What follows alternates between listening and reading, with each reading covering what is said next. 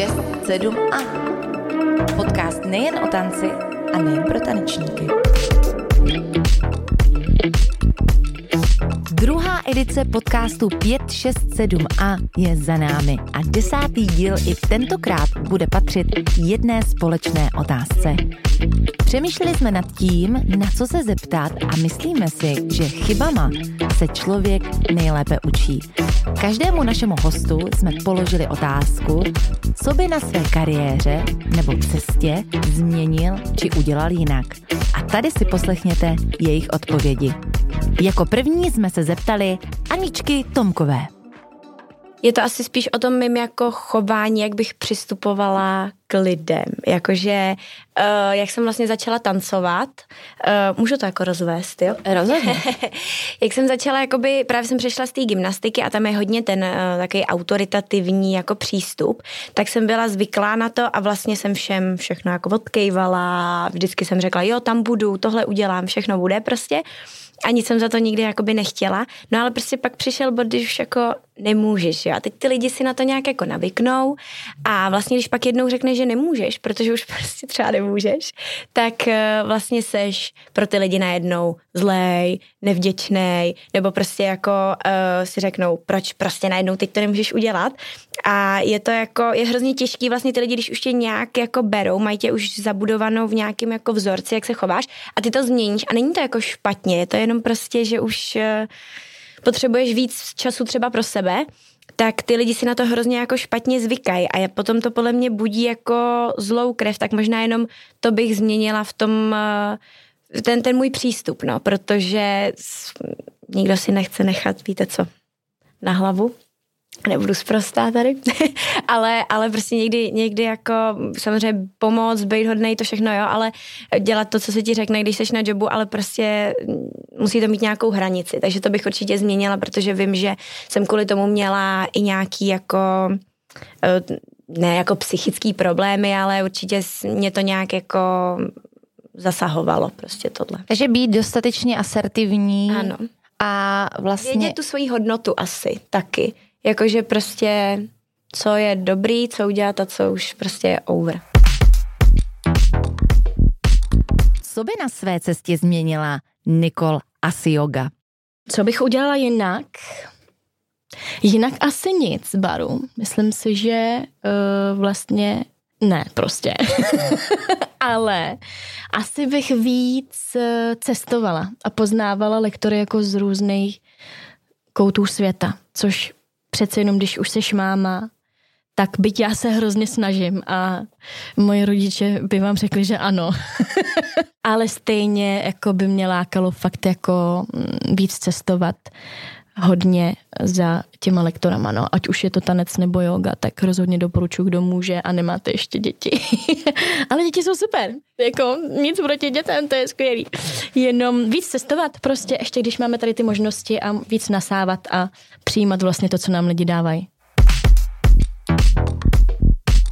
Hanka Lévová nám odpověděla na otázku trošku jinak a tady je její odpověď v momentě, kdy už se dožiju do uh, fáze, že něco chci změnit, a ne musím, ty jsi tam použila to krásné slovo chci, tak uh, vlastně už, už je to super, protože když něco chci změnit, tak to chci změnit proto, aby mi bylo líp, nebo aby se něco posunulo dál. A ten návod, uh, soustřeďte se co nejvíc na takové malé kroky. Eh, protože eh, ty malé kroky eh, udělají to, že když my je uděláme, ty malé změny, a my je absolvujeme, tak se nám vyplaví dopamin, endorfin, serotonin, oxytocin. My se takzvaně chemicky zazdrojujeme a potom vlastně ten proces té změny zvládneme. Blbý je, když si člověk řekne, že chce začít běhat a začne deseti kilometrama. Eh, potom se velmi brzo stane, že to skončí zpátky, že neběhám. To znamená, začněte tím, že začnete obíhat ten blok a užívejte si to obíhání toho bloku a uh, nastavujte si malá, uh, ma, malé dílčí cíle, oceňujte se za ty jednotlivé kroky a furt si dělejte tu reflexi, jestli je vám dobře v té změně a nelpěte. Jakou změnu by na své cestě udělala Naty Moskvitinová? Tak určitě uh, bych se někdy chtěla odprostit od toho soutěžního světa. Ne úplně, protože jako pracovat s dětma mě baví a vím, že děti ty soutěže taky baví, ale chtěla bych do budoucna vytvořit nějakou delší choreo. Divadelní, protože ono hodně často je těžký to, co vlastně chceme říct tou choreografií, narvat do tří minut. Takže si myslím, že kdybych vytvořila něco delšího, divadelního, tak by to určitě přineslo víc, jak i pro tanečníky, tak i pro mě a pro lidi, co to sledují. A co by na své cestě změnila Káťa Cvinerová? Asi jsem jako ráda za všechny ty cesty, kterými jsem prošla a myslím si, že všechno mi něco dalo. I když to teďka zpětně jako beru, že to byla nějaká, uh, můžu mluvit prostě? Slepá ulička? ano, řekněme teda slepá ulička.